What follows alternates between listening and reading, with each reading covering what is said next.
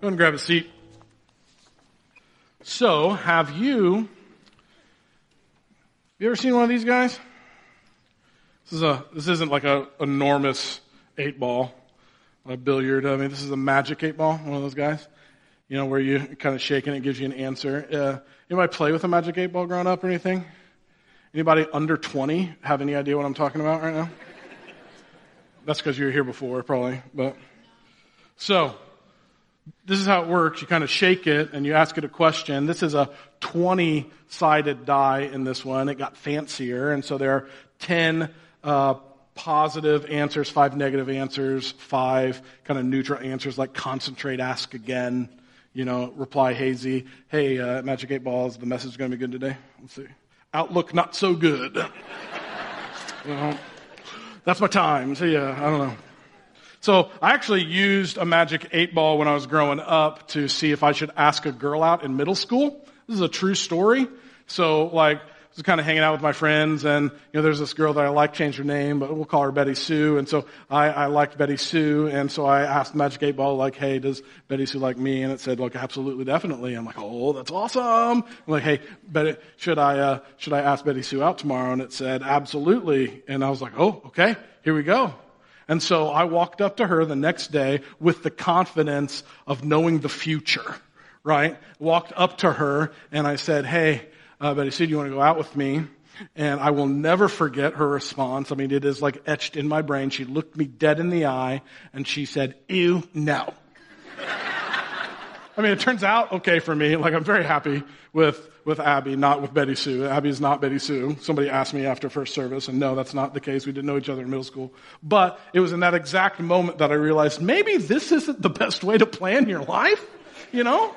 Like, especially because if I don't like the answer, I can just ask it again and like, you know, get a different answer or whatever. And I was kind of thinking about, like, we have, you know, silly things like that, you know, predict the future type things growing up. But the reality is the psychic industry, so like, you know, fortune tellers and, you know, tarot cards and, you know, things like that, horoscopes, things like that. Um, that was a two billion dollar industry in 2022. Um, it's actually doubled since 2012. Um, and I was kind of thinking, why in the world is that the case?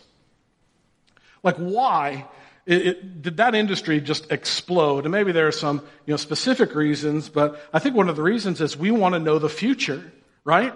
Like, we want to be confident that what we're doing is the right thing, that what we're deciding is the, the right thing, that Betty Sue is going to say yes. You know, like we want to know what's going to happen next. And so like the magic eight ball, like we ask God, or maybe we ask someone else or something else, you know, hey, how do we make sure that we make the right decision every single time and it sets us up for success, sets us up for health, sets us up for happiness or whatever. So we're starting a series today called The Guide to Every Decision You'll Ever Make in Your Entire Life. Talk about overpromising and underdelivering, right? Like, my goodness, what am I doing? The guide to every single decision. Why would we call a series something so ridiculous? This is bound to disappoint if we think it's going to be like that. Now, I want to say that up front. Hear me out. Here's why we called this series the guide to every decision you'll ever make in your entire life. Because this is what we want, right? Like we want assurances that what we are doing, who we are dating, what school we're going to, what job we're taking, what money we're investing is the right thing to do. It's the right way to go. It's foolproof. We know the future. Even spiritually so, we want that, right? So much so that we, we kind of treat God like He's the magic eight ball. And we want to know God's will for our lives, right? This is actually one of the most commonly asked questions that I'm asked as a pastor. Now, it kind of sounds different sometimes, but it kind of sounds like this. Adam, I have this decision that I need to make. What do you think God wants me to do? Adam, I don't know what school to attend for college. I don't know what major to take. I, I don't know what career to launch into. I don't know how to proceed in a way that will set me up for success and happiness in my life. What do you think God wants me to do? You know, uh, thankfully they don't go up to me and like shake me and ask me to say, you know, yes or no. Adam, I, I want healthy relationships in my life. How do I find that? I want somebody I can spend the rest of my life with. How do I find that? What does God have in store for me? Who should I date? Should I swipe left? Should I swipe right? Like, what should I do? How can I make my marriage healthier? How can we improve our communication? What does God want for me in my life and in my social circle and in my friendships? How can I decide to do things today that'll set me up for success? What does God want me to do? See, there are all sorts of these types of questions. What does God want me to do financially? What does God want me to do socially? What does God want me to do emotionally? How does He want me to take care of my aging parents? Or how does He want me to navigate the difficult and just burdensome and destructive journey that infertility has been? How does he want me to navigate this incredibly difficult coworker at work? It's not me. It was somebody else saying that. See, these are real questions. They're actual questions that I've been asked in my life. And some of them are questions that I ask myself because it's like, Adam, I wish that there was this guide that I could make every decision in my life so that God would kind of give me what I'm hoping for and I can have confidence in the decision that I make so that I can be set up for success tomorrow. Why do we feel that way? Why do we kind of interact that way? Well, I think that there's a good reason. This is one of them. Decisions we make today impact situations that we're in tomorrow. That stands to reason. Like that makes sense. The reason we want confident in decisions, the reason that we want to know what God wants us to do is sometimes we know on our own we can get it wrong. We regret decisions. We can't take them back sometimes. We struggle to make the right decision. We don't know how to go about making decisions sometimes. We're paralyzed by decisions. You know, like the hardest decision sometimes that we have to make in my house is like, what are we going to have for dinner? Like, it's a paralyzing decision. It's like, I, oh, I don't know. Like, I don't, like, we should just plan ahead. We do. We still get paralyzed by it. It's natural for us to think, okay, God, give me a guide, give me a step by step instruction, you know, like you know, notification on my phone or whatever. What is your will for my life? Because every single decision we make today has the possibility of impacting our tomorrow. So our decisions are important. Positively, negatively, whatever. And we want to make the right decision. So what's my answer, right? When somebody comes up and goes through the thing, what does God want me to do? Like, how do we answer that question? Well, I, I think it kind of goes something like this. See, I believe that God cares about who you are before what you do. See, when we think about the will of God, a lot of times we think about very, very specific things in our lives, right? Know, God, what do you want me to do in this job? God, who do you want me to marry? God, where do you want me to go? You know, very specific things that are applicable to us. And that makes sense, right? And God does care about what you do. And it makes sense that we should ask God what we do. I actually do that all the time. However, I think we jump, you know, a couple of steps. We go, God, what do you want me to do on a very specific level? And we rush things. And here's what I mean. What you do matters, but who you are actually impacts every aspect of what you do. I'm going to say that again. Who you are impacts every aspect of what you do. See what I mean? As a follower of Jesus, every single decision that we make in our lives should be impacted by the fact that we're a follower of Jesus. So yeah, where you shop and what you eat and what you say and where you go and where you get your haircut or whatever. At every haircuts for Jesus. I don't know. Like, but every aspect of our lives should be surrendered to what God wants us to do. We have to start with being a follower of Jesus. So when we start talking about God's will, we want very specific things. We're like, what job, what person, you know, whatever. And that's good. But let's look at a verse that straight up fills in the blank. God's will is what? So this is First Thessalonians 4, 3. God's will is for you to be holy. So stay away from all sexual sin, then each of you will control his own body and live in holiness and honor. And usually when we read a verse like this, I even highlighted the holiness part. Our mind, our eye still goes to sexual sin, right? And I don't think that that's the main point of this. The main point of this is God's will is for you to be what? Holy. And I understand, I mean, sex grabs our attention, sex sells, you know, all that type of stuff. But God's will is for us to be holy, not perfect. God's will for us isn't to be smart. It's not to be successful, not to be safe, not to be secure, at least primarily. It's not to be happy. It's to be what? God's will is for us to be holy. So, what does holy mean? What does it mean to be holy? Well, literally, the word holy, we can translate it as set apart. And the words translated holy and holiness a lot of times in the Bible mean separate or different or dedicated. I think that's a really good word, like dedicated to the things of God. So think of it this way. God is different than every other living being, right? He's perfect. He's morally and ethically perfect. He's set apart from sin. First Peter 1, uh, starting verse 15 kind of says it this way. But you now must be holy in everything you do. I mean, that's not intimidating at all. Just as God who chose you is holy, set apart. For the scriptures say you must be holy because I am holy. So what's God's will for you in your life? Well, it's, it's holiness, to be set apart on His behalf, to be different from the world and from our past lives, to be completely and utterly dedicated to the things of Jesus. And we must be holy because He is holy. Clear as mud, right? Like, this is where things get a little little sketchy because we're like, okay, I don't, I don't know how to apply this to my life. And there are all sorts of like church jokes and, you know, little, little puns that we could make about, you know, holiness. Here's one of my favorites, you know, why is it safe to go into a church that is on fire? Because holy smoke. I like that joke. A lot. I have like five of them, but we'll move on. See, the concept that is kind of difficult for us to understand is what does it mean for us to be holy in everything we do? See, because holy is something we can't really do. You can't go out and be like, hey, I'm, I'm doing holy today. Like, it's a state of being. It's, it's, it's part of who we are. So let's go back to the definition. It means set apart, right? So if we follow Jesus, we need to be set apart. Set apart from what? Like, should we go hide in the mountains? That's how some people kind of approach this.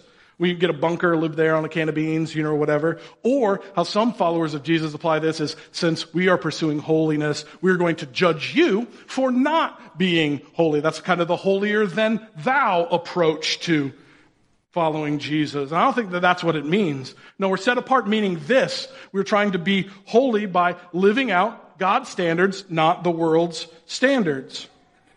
God cares about who you are, his child that he created, who is set apart according to his standard. He cares about who you are before he starts caring about what you do. He does care about that, but what he wants you to do is live according to his standard. So let's put this into practice, into some real life scenarios, okay? Who should I date? Somebody might be thinking that, like, who should I date? Here's my answer to that, using kind of this that we're talking about. Who should I date? The person who helps you be holy and helps you live according to God's standards. How sexy is that, huh? Yeah. Where should I go to school? Well, you should go to the place that helps you be holy and live according to God's standards. What job should I pursue? Well, the one that helps you be holy and live according to God's standards. Are you annoyed yet? Because that's kind of the point. See, we want to get so down into the specifics, and He does care about the specifics. He loves you so much, He cares about every single intimate specific that you have. But we kind of have to start here. God cares about you being holy first and foremost holy. This is how Colossians 3:17 says it. And whatever you do or say, every aspect of your life, everything you think, everything you, you want, everything that you say, everything you do, do it as a representative of the Lord Jesus. Do it as, this is your identity as a representative. Who are you? You are a representative of the Lord Jesus, giving thanks through him to God the Father. Whatever you do, whatever you say, that's like, I don't know, everything it should start with holiness. Every decision that we make in our lives, we can start with, am I doing this as a representative of Jesus? Have I surrendered this to Jesus? And if the answer is no, full stop, there's your answer. Surrender it first. Whatever you do, whatever you say, do it as a representative of Jesus by loving God with all that you've got and loving your neighbor with all that you've got, aka, we're called to be holy. So how does that help in like those, those little nitty gritty decisions? How does that help with, you know, the specific decision maybe that's on our hearts right now? And I understand if we start here, that we don't understand how to get to that part of it. So we're surrendering. We're saying, yes, I'm going to be holy. But I kind of came up with this. It's just a three letter word and it just kind of helps me remember, you know, some steps to go through when I'm making a decision. So I'm, I'm trying to be holy. I'm trying to live according to God's standards and came up with just like a like a, a, silly word, and it's just, I want to bow down before God. B-O-W. I want to bow down before God. That's it. Just want to bow down. We'll talk about that. But are you familiar with kind of the image? You know, like you kind of, you kind of surrender. You're a little bit more vulnerable when you bow down. There, I mean, bow is in the Bible actually a whole lot you know, most recently, you know, kind of like, you know, you see somebody, you know, on the stage, you know, just shredding in a concert, you know, they're just playing. Everybody's like, we're not worthy. It's kind of putting them first. You know, it's that, that type of image. So this is corny. Like, fully admit it. It's never stopped me before. I don't really care if it's corny. I'm just telling you that I know that it is cheesy. I know that it's corny but it kind of helps me remember. So here's kind of what BOW represents. The B represents the Bible, the O represents others, and the W represents wisdom. I told you it was corny, but think about it. What does the Bible have to say about the decision I'm trying to make? What do others have to say about the decision I'm trying to make, especially others who love you and who love God? And what does wisdom have to say? So we can use the word, we can use bow to remind us to kind of think through these things how it's best to be holy, how it's best to live by God's standard. So let's, let's kind of break this down just a little bit. Now, some of you might have thought, okay, so if it's the guide to every decision you'll ever make in your entire life, that you, you kind of were expecting the Bible part of this, right? So what does the Bible say? Well, the Bible isn't always a guidebook in the sense that it says, like, this is what you should wear on, you know, August 7th of 2023 or whatever. Like, there are some specific things that the Bible talks about, and we should obey those specific things. But then there are also, you know, some other things. But the Bible guides us. It's kind of like the guardrails. It helps us, keeps our path straight. This is Psalm 119, starting in verse 105. Your word, your scripture, your, the Bible is a lamp to guide my feet and a light for my path. Have you ever been in a room in complete darkness? How do you walk? Not confidently, I bet. Probably walk like this, right? You know, that's how I walk. Sometimes that's how I walk anyway because of my back, but that's a different thing. See, your word is a lamp. It guides us. It lights up the path so we understand where you want us to go. And I've promised it once and I'll promise it again. I will obey your righteous regulations. I will be holy. I will live according to your standard. It's right here. And is the thing I'm about to do in alignment with what the Bible has to say? That's what Bible represents in this context. And you might say, well, I actually don't know what the Bible has to say. And that's fair. That might be a good place to start. That's why we talk so regularly about reading your Bible every day. That's why we have something called the Ridge Reading Challenge, or you have devotions where you're reading and you're understanding and you're interacting with what God has to say for you. And that is a great place to start. But begin and understand what the Bible has to say. And there are some like silly examples of that. Like, here's an example. Don't murder. That's in the Bible. We go like, yeah, I got that one. But what about like, should, what job should I take? Well, that one might not be like in the Bible, but there are certain jobs maybe that don't help you honor God, that don't allow you to be holy. Maybe it puts you in a situation where, where you have to lie a lot or, you know, things like that. Like, think about it really. Like, how does this kind of align with what the Bible has to say? And sometimes it's not that specific. You know, what career should I pursue, engineer or doctor? But if it's in alignment, or at least not out of alignment with the Bible, we move on to the next one. So we're asking, what does the Bible have to say? And here's the O. What do others have to say? And I don't really mean like gossip. I don't really mean like what Billie Jean has to say about what Bobby Joe's like. Did you see what she was wearing? That's not what I'm talking about, okay? There are people in your life that love God and want what's best for you. That's what I'm talking about.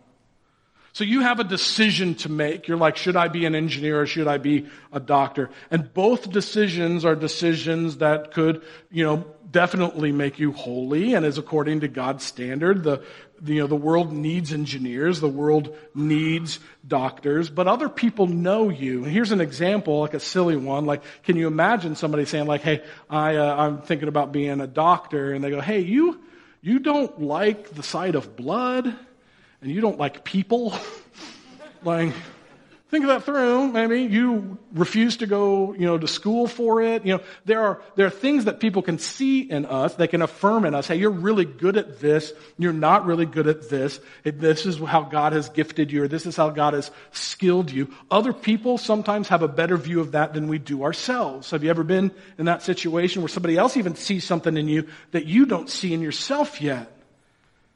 See, this is what others, you know, other people who love Jesus, other people who love you and know you, they'll be honest with you. That's gold. That's actually one of the reasons that we have groups here at the Ridge. We have people, we can get you into kind of literal groups of people, 8 to 12 people who can encourage you, pray for you, come alongside you. So there are different things that groups do. And yes, we study the Bible, which is the first you know, part of this, but also they can just come alongside you and understand who you are and encourage you and affirm you and maybe uh, suggest some things at times. I've been in groups or been around groups that help somebody make a God honoring decision that they would not have made without the other people cheering them on. So if you aren't in a group, I mean, we're launching them right now. Unapologetically, I would say join one. If you're like, I don't really have other people to come alongside me and encourage me, especially those that love God and want what's best for me, join one. And if you're in a group, be honest about what's going on in your life. Be honest and give people an opportunity to love you right where you are. I mean, we, uh, Abby and I are foster parents and it's a pretty challenging thing to do. And our group has been such an encouragement. I mean, not only have they like helped and come alongside us, but they pray for us, they encourage us. They also sometimes talk us off the cliff. See, that's what others can do.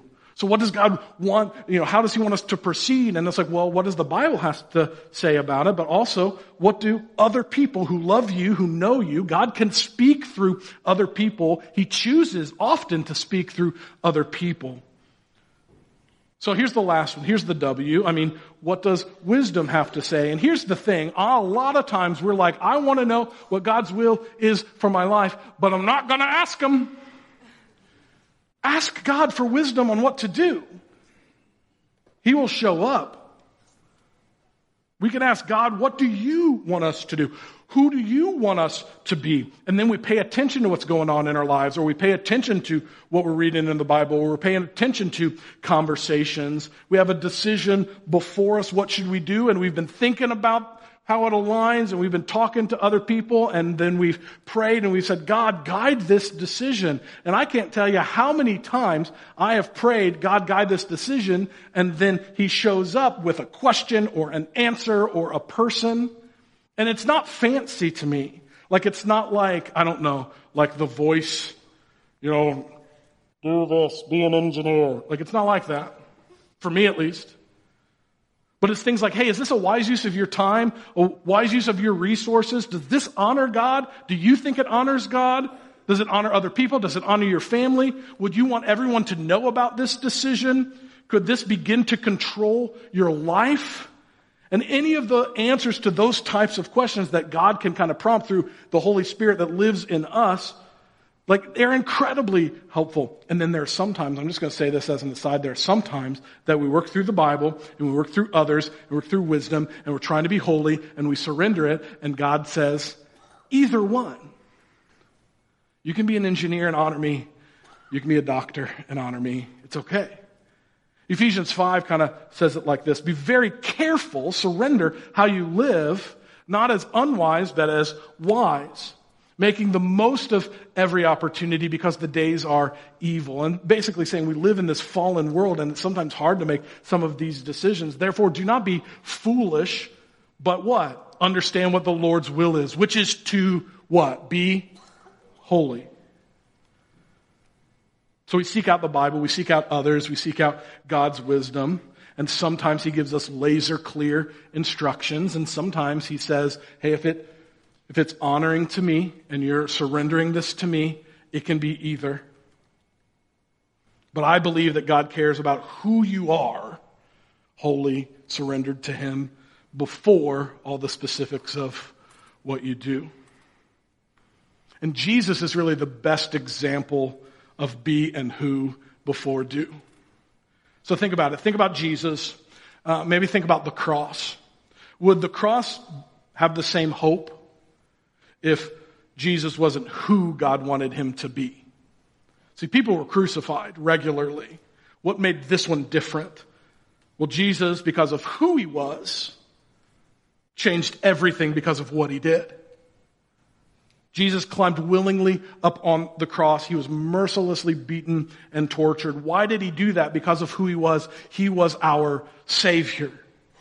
That's who he was. He was holy. That's who he was. He lived according to God's standards. That's who he was. Do you see? He lived this out. Who you are impacts, guides every aspect of what you do.